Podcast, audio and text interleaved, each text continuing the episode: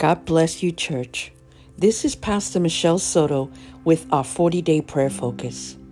And today begins our fifth week. Week five, our focus is advance.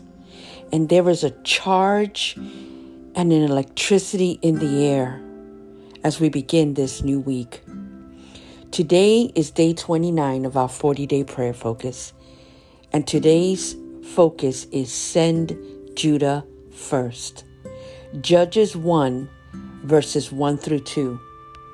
Now, after the death of Joshua, it came to pass that the children of Israel asked the Lord, saying, Who shall be first to go up for us against the Canaanites to fight against them? And the Lord said, Judah shall go up first. Indeed, I have delivered the land into his hand. And yesterday was our final day of our prayer focus on assignment. And what a powerful week it was. And let me just add that although each prayer focus is a week long, all the prayer focuses continue throughout this entire 40 day journey because they're truly are God's strategic keys. We learned something recently uh, with Chuck Pierce, and we learned that these the days are not linear, but according to the Hebraic calendar and the Hebraic times, the days are cyclical. And so they overlap one another. The months overlap one another. And just the same way that the months overlap one another in the Hebraic calendar, these prayer focuses, these strategic keys overlap and run parallel with one another. Amen. So today we start our week five prayer focus advance. And the dictionary definition of advance is a moving forward, progress in development, a rise in price, value, or amount, a first step or approach made. And when the Lord gave me the word advance as one of our keys, it was used as advancing the kingdom. So, in that sense and in that context, we define advance as a military progressive movement forward toward the enemy. God is a man of war and he has never lost a battle.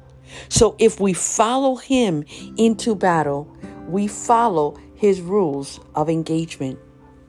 And in our focus scripture, the people are asking for God's order of battle. And God responds and tells the people, Send Judah first, referring to the tribe of Judah. And the name Judah means praise or Yahweh be praised. And if Judah means praise, then our focus scripture can read as follows Let praise go up first, and let praise lead the way. And there was another assigned place where Judah was first. When arranging the tribes of Israel, God told Moses to arrange the tribes in a specific order. Judah, Issachar, and Zebulun were all assigned to the east side of the tent of meeting where the entrance was located. This was a place of honor. And Judah, under the banner of a lion, was first. And I tell you right now, if I would have been choosing the lead tribe according to the meaning of their names, I would probably have chosen Naphtali, whose name means warrior, and Benjamin, whose name means strength to lead. After all, who doesn't want to go into battle led by warriors and strength? But God, in his sovereign wisdom, chose Judah to lead the way. You see, there is a lion of the tribe of Judah who has won every battle, conquered every enemy under whose banner we march. It's his standard that puts terror in the heart of our enemies, and it is his banner that cover us. His banner over us is love. And letting our praise go up first is both an act of faith and an attitude of submission. Why an act of faith? Because anyone can praise after the battle has been won. Hello? But it takes faith to praise God before the battle is entered into. Amen? So, why trust and submission? Because it takes trusting the outcome to God and submitting to His leading, doing things His way to enter a battle with the seemingly foolish strategy and weapon of exalting God, of singing His praise and dancing in victory. You see, praise carries with it an air of excitement, of celebration, and of boldness. And it speaks to a stance, a posture of faith. It speaks of taking authority over the atmosphere and over the circumstance. And it demands that we voice our adoration and demonstrate our appreciation. And the dictionary defines praise as to commend or to applaud based on personal worth or actions, to extol in words of song, or to magnify or glorify based on perfections or excellent works. You see, praise magnifies the Lord and wartime and battles are filled with fear and tension, oppression, and assault from enemy fire. And in an atmosphere that wants us to cower in fear and back down and retreat, praise comes in with a war cry of victory and declares, Our God is a champion. You see, praise is not an act of the flesh. It's an attitude of the heart. Praise changes our focus and shifts our minds off the problem and on to God's power to sustain us. Have you ever entered a worship service or conference where the worship was on and the altar and aisles were filled with praise dancers and banners and flags and, and streamers? How did that make you feel? Did it not encourage you and lift your spirit and ignite your faith? Was not the atmosphere charged with expectancy and celebration? And in that atmosphere, were you encouraged to believe God despite how you may have felt before walking in there? Now let's picture God's army going forth into battle, and Judah is up front with praise banners, with dancing and striking tambourines, with loud music and singing. Trumpets are blasting, and shouts are going up to God. And the army coming up behind them are encouraged, and excitement and enthusiasm fills each heart. Fear is banished and discouragement has to go. There is clarity, unity, and victory in the air. And not only that, but imagine the enemy positioned to attack, and this crazy sound of victory comes and permeates the atmosphere. It's enough to take anyone off guard. Praise is such a mighty weapon, and yet we so often don't consider it as an offensive weapon. And when we take God's thoughts and enter boldly into praise, we literally become like a spiritual battering ram against a stronghold that, that Satan has erected against our minds. Praise can break demonic strongholds that bind up it cuts the atmosphere and clears the path through Satan's oppressive attacks.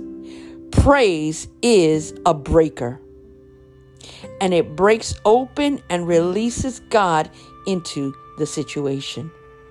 It's no wonder why God said, Judah first. Praise must go first.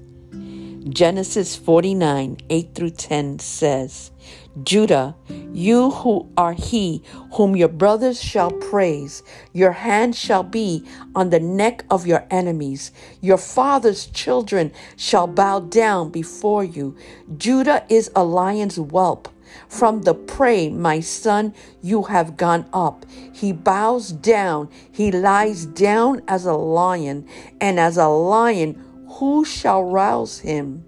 The scepter shall not depart from Judah, nor a lawgiver from between his feet until Shiloh comes, and to him shall be the obedience of the people. I challenge you today to get your praise on, literally. No matter what enemies you may be facing, praise confounds the enemy's camp. Remember who your God is. Remember whose you are. You are sons and daughters of the Most High God, and He has given you all authority to trample on snakes and scorpions. The scepter has not departed from the lion of the tribe of Judah, and our God still reigns. Send Judah first and watch every battle become a victory. Let us pray. Father God, you are awesome. You are all powerful and you are incredible. Your name is faithful and true. You are holy, you are just, you are merciful, and you are majestic.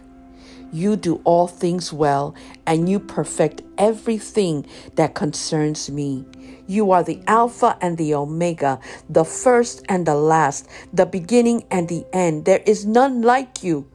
You are worthy of all honor and glory and power and praise. You alone are God, and you alone deserve the glory.